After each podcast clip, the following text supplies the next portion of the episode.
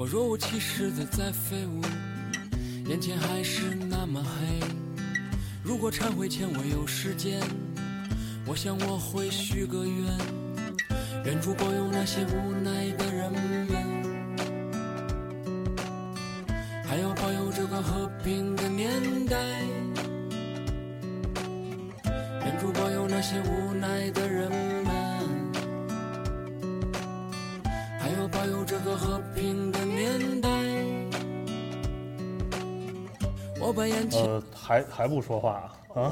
我以为还跟那个留声机一样到2分半，然后这对间奏的时候再说。对，欢迎收听坏蛋调频啊！这里是啊，我是王硕，我是5355。对，然后我们对面坐的是唱这歌的人，对，他叫啊，大家好，我是王凡瑞。哎，这首歌是叫做，我一直名字很长，8个字7个字，我一直记不住啊。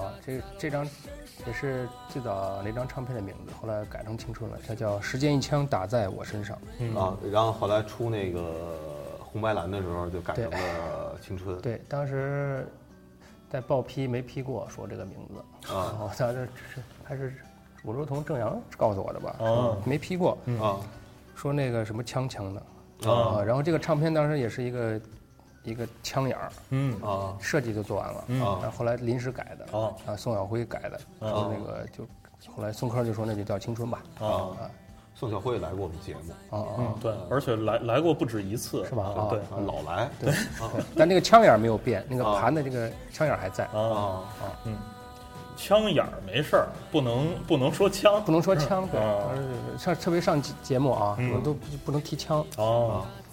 这个希望你多讲讲这些事儿啊，这些节目。对，然后这首歌是什么时候写的？当时这首歌应该是2002年吧？02年我在和平里住的时候啊，当时是一个乌托邦的一个时光啊啊，那个时候还有谁？于洋、铁风筝啊，铁风筝、于洋，还有好多乐队我都想不起来了，还有野孩子的现在的吉他手老马雪松啊，我们那个时候大家都一块玩，然后那个时候生活非常好，就是大家合租的一个房子，是我的一个学生是北京孩子，我们都是外地人，然后来到这儿之后，我当时贴了好多纸，叫吉他速成，然后就是骗钱的啊。然后，但是还真有人来学，学了几个。哎，有一个北京孩子，这个孩子叫赖新志，然后他呢就是老来学，学一学，然后我就慢慢就，他说你再说，我不想去你这儿，因为我那平房，02年啊，他说要不然你去我家吧，他们家在和平里有一个楼房，是一个两居，老的两居室。然后我去，我说哎，我说你一个人住？他哎对，他我跟我女朋友，我就看他那屋空着呢，我当时就说我说哎你帮我在这儿找找房子吧，咱找什么房啊？你就住这儿吧。我从此就在那儿扎根了，包括后来这些摇滚圈的人都在这儿聚集。后来就最多的时候10多个人吧。然后他也特别开心，这个孩子就在他们家。对，所有的人，包括当时第1届的迷笛音乐节，和第2届的我们都去。然后我还提拔他，让他当我的节奏吉他手，特别开心的。那个。在那个时期，我写了青春的大部分作品也是我觉得让我永远难忘的一个时光。2000年的前后，对，包括现在我还开车去那个楼，那个楼还在，但是很破了。每次我在底下有时候会坐一会儿。这个现在这歌是刚才那和平里啊，现在这歌好像是鼓楼了，是吧？对，鼓楼先生啊，这个是。这首歌是应该是14年冬天写的吧？14年写的，鼓楼先生就在鼓楼。鼓楼的，我在那儿开一火锅店。啊，就叫鼓楼先生吗？啊，他叫鼓楼先生，因为我后面就是鼓楼。身后就前面是鼓楼那个旧鼓楼大街。让人想起那个 Bob Dylan 写那个手鼓先生。鼓楼先生，我认为鼓楼就是一个人，他一直在那儿站着。从明朝、清朝一直看到现在，然后恢复出也没人注意他，一直在那待着。晚上的时候我会看看他，那个时候我每天都在上班一样的，开火锅店，每天下午1点就去那儿坐着。我那火锅店生意不太好，它比较清静，我有一个大落地窗，每天能看个车流。我这歌是马航失事时候当时有这个词的。嗯，前面里边有一句词是飞机这次飞了很远，嗯，就像时间它飞了很远。然后当时飞机飞回去没有再飞回来那个飞机，然后所以时间给了我一枪嘛。对，后来在发行的前段时间在录音的时候，把这个词就改成那个词给改掉了。他开始写的是飞机这次飞了很远，就像亲人们，像他的，我是这么意思，像他们能回来。但是他觉得悲伤，我就改成姑娘们，希望他的那个像照片一样留下来别走了这种。其实在写作当中还是有很多故事的，我觉得。因为我去过西安，西安也有每个城市都有鼓楼，在过去都有一般像钟楼、鼓楼啊，暮鼓晨钟嘛。那个时候没有钟嘛，大家也没有表，主要靠这个来报时。对，那你觉得北京的鼓楼，你也来北京这么多年了，你觉得北京的鼓楼跟你就是你们家里边那边的鼓楼有什么不一样的？西安的鼓楼大一点嘛，它也是明朝后来复建的，但是它还是受唐朝的那个影响，它就东西比较宏伟，情绪都是一样的，你晚上的时候也特别安静，那种青砖，然后有点破，西安的鼓楼是灰色的，但是北京的鼓楼是红色的，钟楼是灰色的，对，反的，但我更喜欢鼓楼。然后这次的封面用的是鼓楼，大家评论说那是钟，那是钟楼，不是鼓楼。我说其实这个都无所谓，它就是两个老者在那待着，对，两个报时的人。当中那广场就是他们棋盘，对，他们一直在那待着，对，就从这看能明朝，然后留大辫子，然后到现在的小汽车过来过去，对，看到现在，我相信我们这批人死了以后，他会看后面的人，对，他一直在那待着，听听这歌，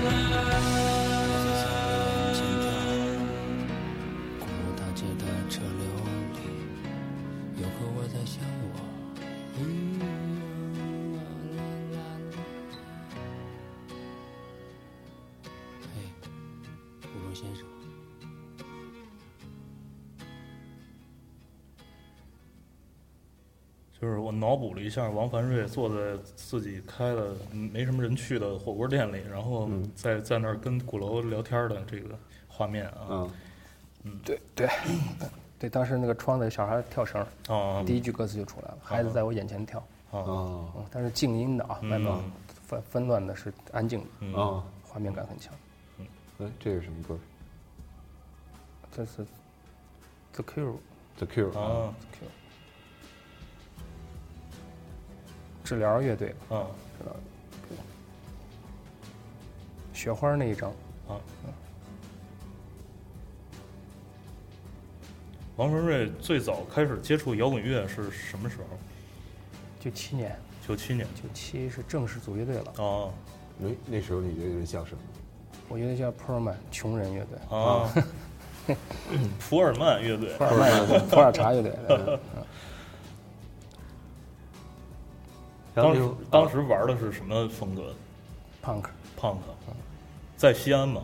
对，是 Punk。那个年代还有一个叫，后来也是签的宋柯那边叫张东是吗？还叫张什么？叫东施河吧？那乐队叫？忘了。但有这个印象。那时候在西安还有什么乐队？西安还有好多了，睡袋。睡袋还我记得，我对这时间太久远了。睡袋也是有点金属那里，流行金属。还有什么？画皮乐队，画皮听说过，反正都挺老的，那你那个就是那时候是玩朋克的，对，就朋克俩和弦，然后一个和弦一首歌，对，然后后来导致我现在的歌都是3个和弦，那就挺好，有进步，简单，对，时间一枪俩和弦嘛，一个 A 一个 G 一个 C 嘛，俩。嗯是吉他速成班，我现在明白了。我现在所有的歌都没有超过4个的。是啊，让我想起那个老许最早那个2天好像也是2和弦啊，是吧？后来我们觉得，包括跟许巍有时候聊过这事。用最少的和弦写出最美的旋律挺难的。对，那 Bob Dylan 呢？好像歌都是2-3个和弦，是，他不光2-3个和弦，他就一调，对吧？基本上挺棒的。对，其实他衬在后边，让你觉得舒服，然后就主要就看你怎么唱。对，他一个歌怎么唱，一个调出来以后，你主要还是人脑子的旋律机器。对，他都还是会要多变化的。天分吧，我觉得写歌真是天分。那一开始你玩的是朋克，后来怎么就变成了？出专辑的时候变成了偏民谣摇滚，甚至摇滚的这种东西了。就脑子里还是喜欢旋律化的东西。那个朋克当时就年轻，然后跟风，当瓦纳什么，当时大家都玩，就像大家最近都流行穿战靴，都穿，但是发现你觉得战靴并不喜欢，你喜欢穿球鞋、匡威，它就是你的本质的东西露出来了。接触音乐之后，慢慢你的本质，就完全就暴露了。就喜欢金属的人到今天他还会喜欢。对。喜欢旋律化词作多一点，就到今天他就暴露。这也是一条路，你就怎么就往那边走。对，现在听到的这首歌是 The Cure 啊，Out of This World 的。出世啊！哎呦，翻译的真好。我不懂英文，听不懂英文。对，你第一次听到 The Cure 是什么时候？或者你为什么选这歌？哇，这张唱片陪我度过了。最难熬的时光了，听听你难的事儿。就在鼓楼那边住嘛，宝钞胡同嘛，天天听这张，完全给我力量。虽然特别颓，国内有一支乐队特别受到影响，你就听唱的有点像麦田守望者吧，小伟啊，太像了。我老觉得小伟在唱歌。我觉得他的东西就是。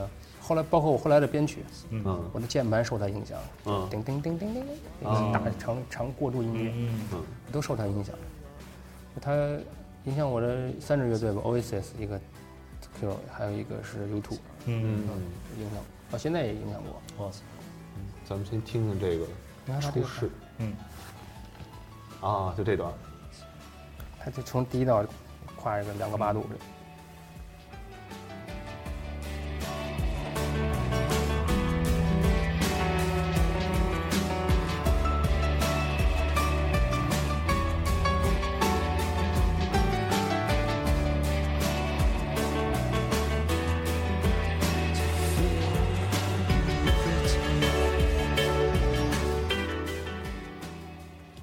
你那时候刚签约的时候，你是怎么着从一个就是朋克乐队后来签给宋柯了？我是98年到北京待了半年，快饿死了，然后就回去了。我乐队都散了。回去了之后待了有4个月吧。那第一趟来北京等于是乐队一块来的。对，我这个人比较有统战能力，忽悠大伙儿说咱一块儿去吧。对。巨忽悠了，吉利维斯股全来了，然后所有人把他们家拿的钱交到了我手上。现在一看，我完全是一个搞传销的。对，然后大家来北京之后，我们这就是命运。我们当时都是长辫子这种，就受那个90年代初期摇滚乐影响啊，战靴，牛仔裤，然后衬衣大长毛那种，全都那个形象。坐着火车到西站下车。北京西站下来之后特别热，当时夏天是太热了。然后我觉得北京怎么这么热？然后但是我当时给我第一印象，我说北京火车站太大了。当时确实是一个大火车站，亚洲最大的火车站。对，没见过世面这帮人。下来之后，当时我们就迷茫了。大家就看我说，队长咱怎么办？到北京了啊！我说这样吧，你看坐着先抽根烟。远处呢有一排公共汽车啊。就各种的，然后我说咱挑一辆最漂亮的上，坐到终点，咱就再想办法。然后挑了一辆特五路，那个终点就是树村真的，这是命运。天哪！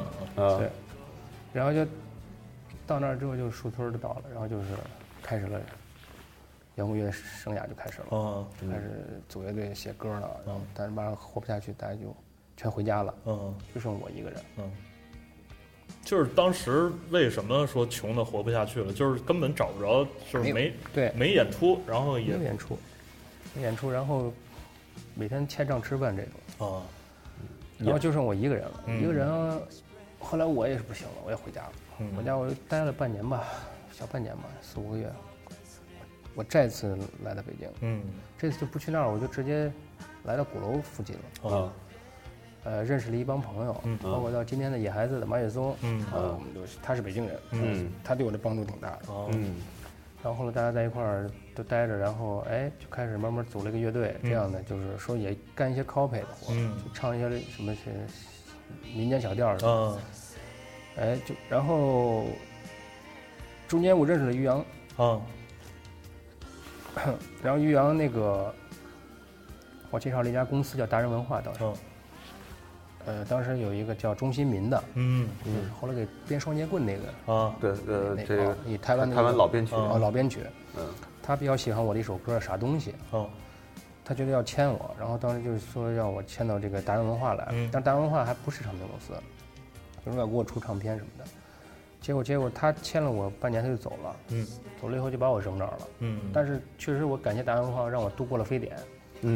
他一个月给我发1500块钱工资的，真是很少见的。生活费。然后但是发了有个几个月，人也不想发了，说你这个你签你的人也走了，我们也不懂音乐，没人给你做音乐，就是要不然你来做广播节目吧。这让我当时我接触第一个软件叫 Quiddy， 我不懂，我就开始学习，看人家怎么做，我就给人家剪那个一期的，他们拿去卖。然后那个他们就是一般两个主持人在说一堆话，你得给他听清楚，哎，听2小时给他剪好了，一期是25分钟，然后再放2首歌。我一般就图省事儿，就是大段听是，就是特别不认真，然后放都是些特别古怪的歌，什么超级市场，我当时不让放英文歌，但我只是放这些特别古怪大家没听过的。结果蔓延了半个月之后，人家那边就回信儿了，说你们达人文化现在这个节目越做越不好，说那个什么放的歌我们也听不懂，说然后里边剪的那个说话，就连那个主持人说，哎，你帮我把那个东西啊，反正我们下一步重录一下，这个也在里头，就说你这个太不认真了，然后领导就把我给要开除我，说你怎么回事？我说我又不是欠你干这个的，我也不会干，我说你们欠我，你们得做我呀。他说那我。这样吧，你锻炼你，就让我把我发配到男孩女孩唱歌去吧。当男孩女孩也属于达人文化旗下的单位。早说呀，这就是早把你弄那唱歌的。对，然后我就去那唱歌，我开始不愿意唱，我说我是原创歌手，我不唱流行歌。他说那你就唱你自己歌，因为我们是本单位的。这是什么的声音？不知道。谁的手机？好奇怪。过去了又没了。我手机搁地，神力，接着说，对，然后我就去男孩女孩了，对，男孩女孩，因为确实没有人，其实有时候我觉得吧，有时候坏事变好事在我身上真是体现的特别灵机，就是确实是，他到男孩女孩之后呢，就我一个，因为当时男孩女孩真特别火，太火了，就那是哪年？03年吧，02年的底去的，冬天去面试的。当时音乐总监叫李晓东，也是一个老歌手。对，冬季校园。对，当时杨坤还在唱，还有谁？斯琴格勒之前唱的，已经走了。他一般你进不去那个。对，男孩女孩把口头一家。对，在那个时代真太火了。还是也不是，我这个没事儿。好奇怪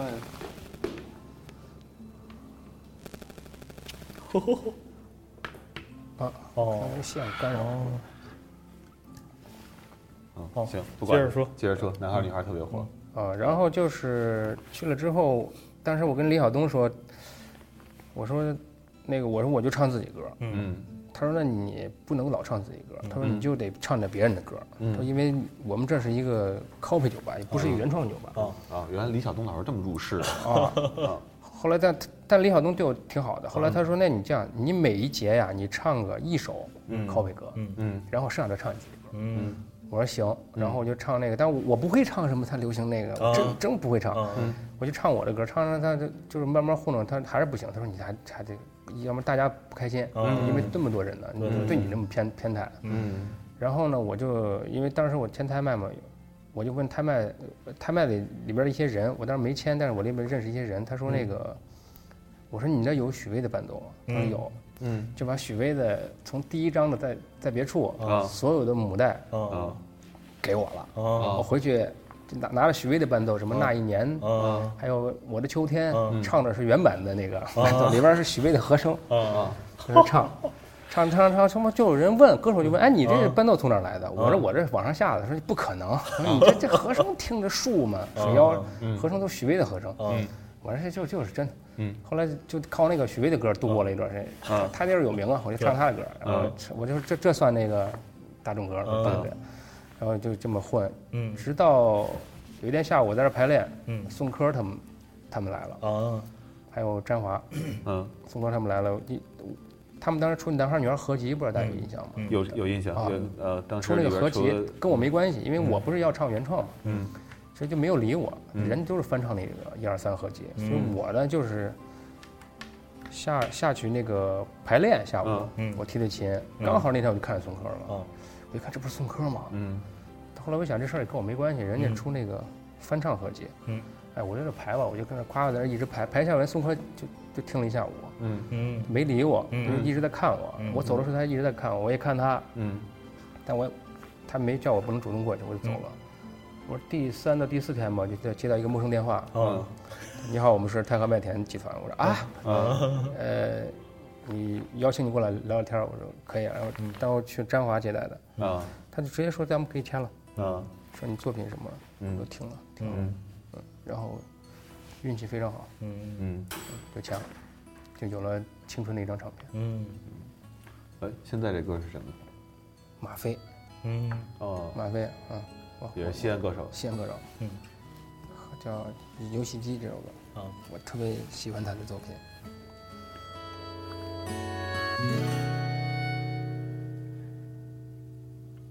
10岁那年的夏天，我妈给我买了个游戏机，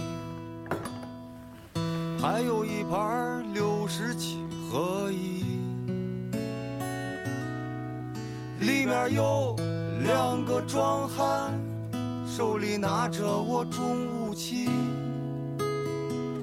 直升飞机是他们的交通工具。每年夏天我基本上就没有咋出去，弄到屋里研究我游戏机，院子里头的小伙计都觉得我很神秘，这一个夏天咋没见你出去？每年夏天我们都在发游戏，不知道有啥魔力，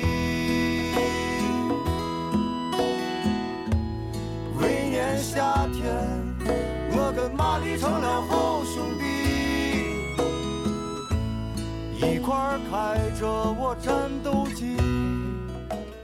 游戏机，马飞，这也是潘振顺记录我最喜欢、最有共鸣的一首歌吧？对，童年嘛，对，就其他的东西，有的就可能有点西安，对，我不是在那边长大的。这个之前是跟老许探讨过这个问题，就是说西安的歌手他写的旋律，然后当然马飞这歌他是直接拿西安话来唱了，就是说西安歌手他写出来的就是唱出来的旋律其实是跟那个方言那个韵律其实是有关系的。对，之前就是说郑钧嘛，说那个天下没有不散的宴席。其实你如果拿陕西话把这句话说出来，基本上就是他天下没有不散的宴席。对，就是基本上就是他唱的那个那个调儿。对，对，那你觉得你写的歌也是受方言的影响大？是没法不受啊，从小就是这么长大的。说梦话可能都是方言。而马飞说的这是西安陕西话啊，陕西话分很多种，什么就相当于北京也一样吧啊，这个北京城里的、南城的，还有那个门头沟的、密云的都不一样，对，仔细分辨还是能分辨出来。嗯，西安陕西话就像就马飞这种啊，你说的是哪儿的陕西话？就是也是西安的，市里的，像佟湘玉那样，那个佟掌柜，对，那也就是西安的啊，他就比较好懂啊。那但是他那个在电视剧里号称他是说的是汉中话，不是啊，就是西安陕西话，就他相当于把普通话加了一个调啊，你都能听懂，嗯，就跟意大利人似的，对，说话就是唱歌，是。成了好兄弟，我心里没有别的，只有我的游戏机。你跟他是岁数差不多吗？还是他比你小一些？他比我小啊，他八几的吧，我是78的，他是应该八。哎呀，哪年我真忘了。哎，你们是在北京认识的，还是在西安的时候就认识的？在北京认识的，演出的时候认识的。但他是长期是住在西安是吧？啊，他是在西安生活，就在西安。哎，我好奇的问一下，因为我原来接触过黑撒啊，然后我们也认识啊，说黑撒在西安本地特别火，就因为唱的是西安当地的事儿，用当地的话去唱。西安西安最火的就是他们俩，但是现在最火的是马飞啊，现在，哎呦，这歌我喜欢啊，笑容，谁都看到了希望那张专辑，哦，那张专辑太棒了。JVC 就是朱叔嘛。对。现在听着不老这歌。这歌，我觉得他是二手玫瑰的鼻祖。对，那天我们做另外一档节目叫《坏的留声机》的时候，放他一首歌叫《爱情》吧，我记得。二手玫瑰的鼻祖。对，然后我没有二手玫瑰。对，这就是。西南编曲加上东北的唱，对，就是加上布里斯托的节奏，对，啊，太棒了这，嗯，这是他专辑里第一首歌，然后他看过这 MV， 在一个特别昏暗的房间里头，王孝东啊，然后好像还王勇啊，好像啊，有是吧？张峰给打的鼓啊，啊，对，编曲太棒了，嗯，啊，这种唱腔啊，还有那个劲儿，是演出那个腰劲儿，对。在当时绝对是不可能有人接受，但我当时我特别迷这个磁带，我当时对。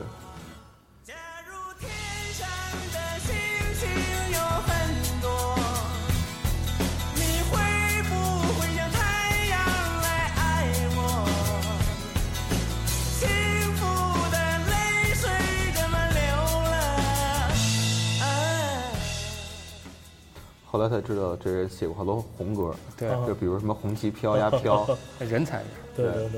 然后后来还知道他是跟，他好像跟孙楠是差不多大吧，应该是，他们俩一块混起来的。对，好，我们忘了有没有金武林了，当时。我还找他签过名呢，我从来没有找过任何歌手，我就找过他，李杰，音乐家。我当时在喜羊羊碰见他的，我直接过去了。我说你是李杰老师吗？他特别惊讶，他说你是？我是大长毛。我说我什么都不是。你能给我签个名？我说可以。可能好长时间没人找他签名了。那他找了一个喜羊羊的名片，签了李杰。就那一段我还听什么中国歌曲排行榜呢，后来还制作一歌手叫真名叫王菲，然后出专辑叫王菲菲水上花，后来叫新王菲。对，这样文。一听也算风格，对。然后，反正我那时候在《中国画报》上班的时候，有一次也一破什么，不是破什么什么公司，一特奇怪的公司，然后给我打电话说我们作为歌手，但是歌手您就是可能没听说过，但是还是那什么，就央求半天也不说歌手名。我说这姐您叫我告诉这歌手叫什么，叫李杰，你听说？我操，太牛逼了这人！李杰还知道。对，然后后来那个采访的时候发现这人他妈的就是特别。不善言辞，你知道吗？问了半天，对，还好，对，全是你说的对，说我同意。我们当时李杰老师在北展开那个音乐会的时候，我们俩专门去看的，对，看到了好多那个意想不到的人，董文华什么的，对，红哥，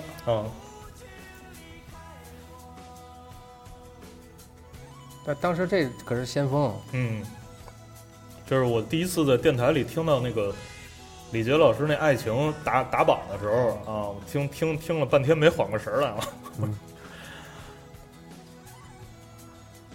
太奇怪了，那时候哪听过吹泡泡什么的？那时候有几张专辑啊，都是当时听不理解，然后后来一听哦，还挺牛逼的。一个是这个，还有一个是那时候王勇的那张专辑《往生》啊，当时就什么叫12弦吉他呀？对，赶紧骑着自行车跑琉璃厂问人家什么叫12弦吉他？哥哥，什么叫12弦吉他？嗯，这首是保罗·麦克特尼的单飞。嗯，较早前的日子，《Early Days》。为什么选这首歌？这就写青春的，写的挺好的，维多也拍的太好，就写爱音乐的年轻人嘛，理想。我其实就是唱他自己年轻的时候是怎么回事儿，对，然后就是反正外国的歌词翻译过来不就是大白话嘛，但是。这个 MV 我建议大家看，特别棒。嗯，保罗·麦卡特尼的《Early Days》。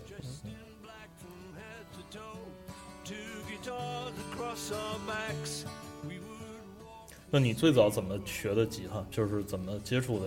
我是失败过嘛。之前我最早是找老师学的，就是失败了，钱也白花了。后来我就自己反而就是琴行那种教琴师傅是吧？对，就骗人的。然后那个我教了教。我也不去了，他弹小草什么的。后来我就组乐队了，我直接就组乐队了。组乐队以后，我们贝斯我当时说了，说你这个主唱不会写歌可不行。他说他主唱得调大梁，不能让我乐手写歌。然后他们就大家放寒假回去，然后我是属于校外闲散人员。然后我就在这家苦练了一个寒假。我就回来我就写2首歌，他们就惊呆了。但是现在的歌没法听。下巴就把他的眼睛挡上，然后他一笑，跟宋小辉特像。说你跟宋老师面部某一部分、这个三角区，然后一笑的时候，那个特别气质特别像。是哪个宋老师？宋小辉。对，我们关系挺好的。他挺有才华的，好多专辑都他设计。接着说学吉他的事儿，就是说那你写歌，你当时就是在吉他上写的。对，我后来到包括现在都是一直靠吉他写，有时候也会用钢琴写的吧，但是大多数还是靠吉他。习惯了，对。然后基本上都会在一个 E 调上写 E A 啊什么。那现在你觉得就是说你吉他跟刚开始当主唱比，就是肯定是那时候从基本上不会，然后就是说到后来能自如的弹琴，然后能写歌。就是你觉得弹吉他最重要的，能把弹吉他这件事进行下去，最重要的是什么？是不是组乐队？对，组乐队是吧？组乐队，你起码你要当主唱，你肯定得会乐器啊，你而且不能只会一件乐器。你看看郭树什么乐器都不会，还是主唱，而且人家说了啊，虽然我不会弹吉他，但我是个好主唱。对，但是这个。所以说这个，因为你要写歌嘛，在家平常就跟练习一样，每天就会写，就会弹。有时候我出去别的地儿演出什么的也会弹，然后去旅行也会带着弹，就成为一个习惯了。弹的也不，我弹的不怎么样，一般就是够用了，我倒觉得。能速成就行，能速成。但是其实我觉得弹吉他能坚持弹下去，能从这里边找到乐趣，其实特别重要。对，反正这个东西吧也成习惯了嘛。我最近也不怎么碰，但是一碰还是特别感动。我的经验是这样，如果写不出东西来就可以不碰了，或者一个月都不用动。等你下个月再打开它弹的时候，特别感动。小别胜新婚。对。哎，我问一个追根溯源的问题了，你开始拿起吉他是因为文艺，还是因为想要结识女同学啊？女同学的这个是最基本的吧，我觉得啊。但是这个拿吉他，我觉得提琴盒特帅，当时哎，我觉得这个只要是电视上啊是有这样的，我觉得特别棒。我觉得那是我的梦想，我得哪怕提琴盒，但是你不会弹这个东西，你心里没谱了。对，还得会弹，嗯，这个是最初的一个动机，嗯，就想拿一琴盒提到处走，嗯，也是到今天我到去哪儿演出，我都会背琴盒啊，带提琴盒，就是不搞那种琴包，对，不搞琴包，就好多人说你就配个琴包方便，但确实方便，但是我宁可那啥，我就提，这是我情怀，到今天都提。对，电影里还有那个把琴盒打开，里边放机关枪嘛，黄牛生演过一电影，好像就是这样，我记得，就是那个班德拉斯演的那一系列什么墨西哥往事。对，有范儿，对。这个歌是一听就是 Oasis， 对，弟弟写的，嗯，给他妻子写的，哦，给儿子写的嘛，叫小詹姆斯吧，叫啊 ，Little James。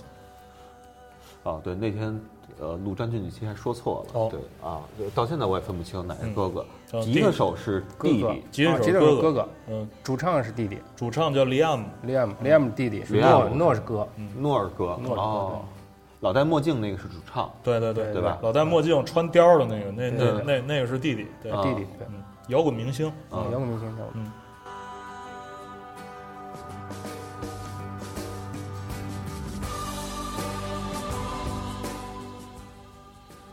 你为什么喜欢 Oasis？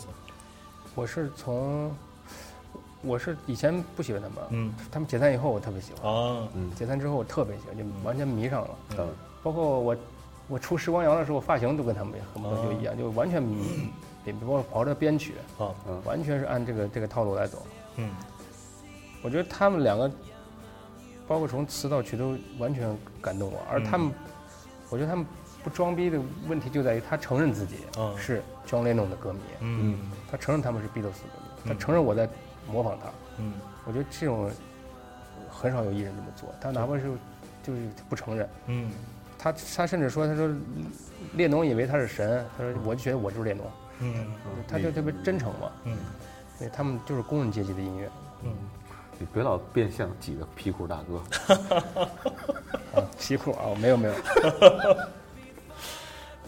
是这个，我觉得 Oasis 他们的这种不装逼，其实是从他们首先作为球迷，对吧？就是自己就是曼城的球迷，啊，就是因为曼彻斯特有这么有名的一个世界级的一个俱乐部，但是他们就是曼城的球迷，不，就是看不上曼联，就跟他们曼联球迷死掐。对，嗯，但是他们的最失败的地方就是他们两个老是不抱团，他就太。我一直觉得不是啊，我觉得这是故意的，不是他真的。我了解之后，我觉得他们哥哥太骄傲了啊。其实弟弟，你认为他是比较屌啊，弟他就是那样一个大条人，他就脑子就是那样，就觉得我哥哥是一个很精明人，但哥哥就是经常会挤得他，包括他采访的时候，所以因为当大家都到那个位置的时候，就会不平衡了，所以说他就经常会打，因为大多数歌是他哥写的，嗯。甚至他哥会在一些采访中说：“这歌是我写的，我用了几分钟时间就把它写完了。”他会表现自己，弟弟就在旁边坐着，就特别不爽。对，现在我们听到这首歌就是Liam写的，我觉得写的非常棒。啊，不，Liam是唱歌的，弟弟唱歌的，就唱歌，主唱写的。对，给他儿子嘛，他儿子写的，他写的也很棒。包括现在他组的那个比列泡泡眼乐队，也是弟弟组的。他们分道扬镳之后，弟弟。成绩比哥哥好得多。哥哥组的叫什么 Flying Birds 吧？什么鸟？对，飞翔鸟，不如他好。因为我这次的万中山找的我们的回音是英国这边，告诉我在英国弟弟很成功。现在这次单飞之后，你这次专辑叫什么？我这次专辑叫万重山。万重山啊，轻舟已过。万重山，对，为什么起这么名？因为里边有首歌叫《万重山》啊。那万重山写的是什么呢？写的是歌，就写爱情。我与你就是相隔万重山嘛，就是因为我的女朋友在西安啊，我就是万重山，我与你相隔的万重山。别说，我们不多问了，这首是莫西子诗的哦，叫新歌，在四季里等待，在抑郁。前两天他刚在成都那个跟莫西一块儿就是做过一场活动，我们关系多少话啊？十几年了。嗯。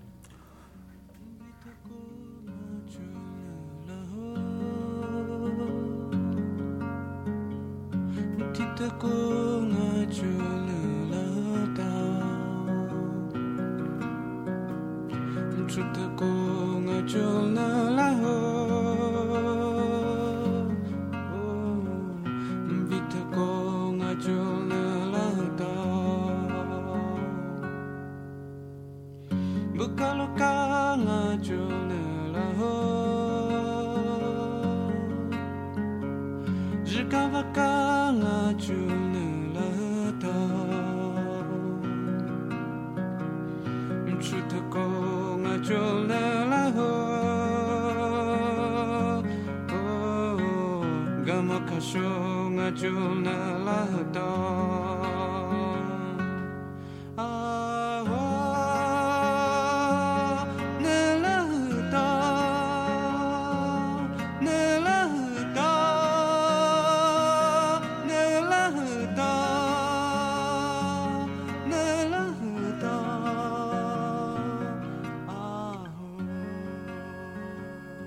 他有很多唱的，那是地方的，他的这个彝族的语言，还是就是哼唧？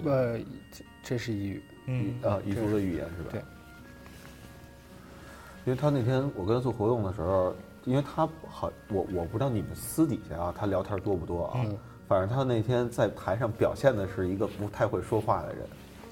他比较单纯嘛，他这个人也是那种大条性的一个人，就直。然后这个少数民族那个性格很多，他开心的时候就是特别那个跟疯子一样，不开心的时候，他这个状态跟老外有点像，他中国人会掩饰，反正就是因为我的彝语启蒙也是他教的，他是你还特意学过彝语是吧？我特别喜欢彝语，而我特别喜欢云南的彝族的音乐，包括我一些音乐我用了彝族的旋律也是。受他启蒙的。你新专辑里哪个是用的彝族旋律？我这第二张唱片用的是有一个叫《城堡》，有一个叫《城堡》。城堡，然后莫西在后面说的彝族话也独白，然后我用了一个找了一个阿路他们过来唱的彝族旋律。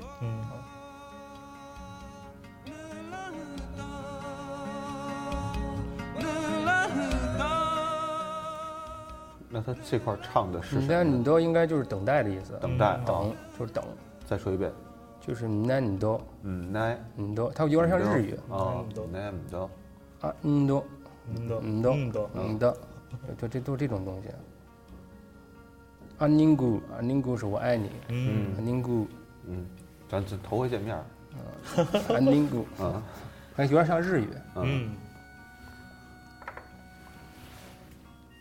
那有彝族语言骂人的话。这我真不知道啊，我真没怎么学过。那边不是那边估计都不骂人，直接动手了，烤肉了。哎，换了一首歌，回来了，对，回来了。那这期节目也差不多了，对。然后，新专辑什么时候发？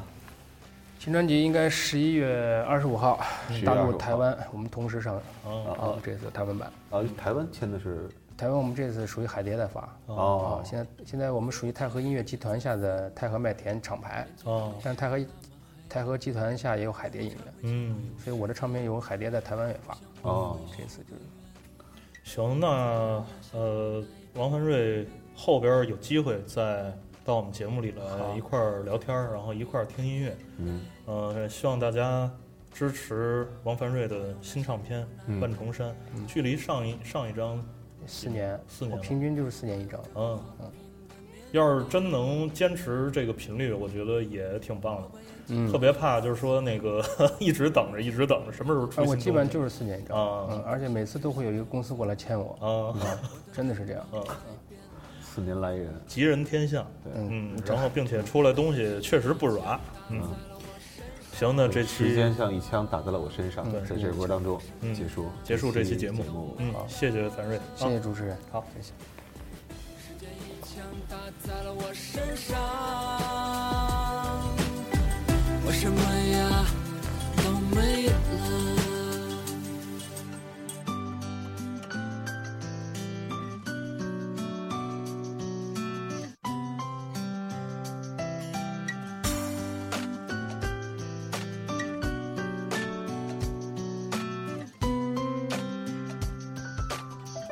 我把眼前的全撕碎，让这天空变得纯洁。青春像纸屑飘走了，我的脸庞在变老。时间一枪打在了我身上，我什么呀都没了。时间一枪打在了我身上。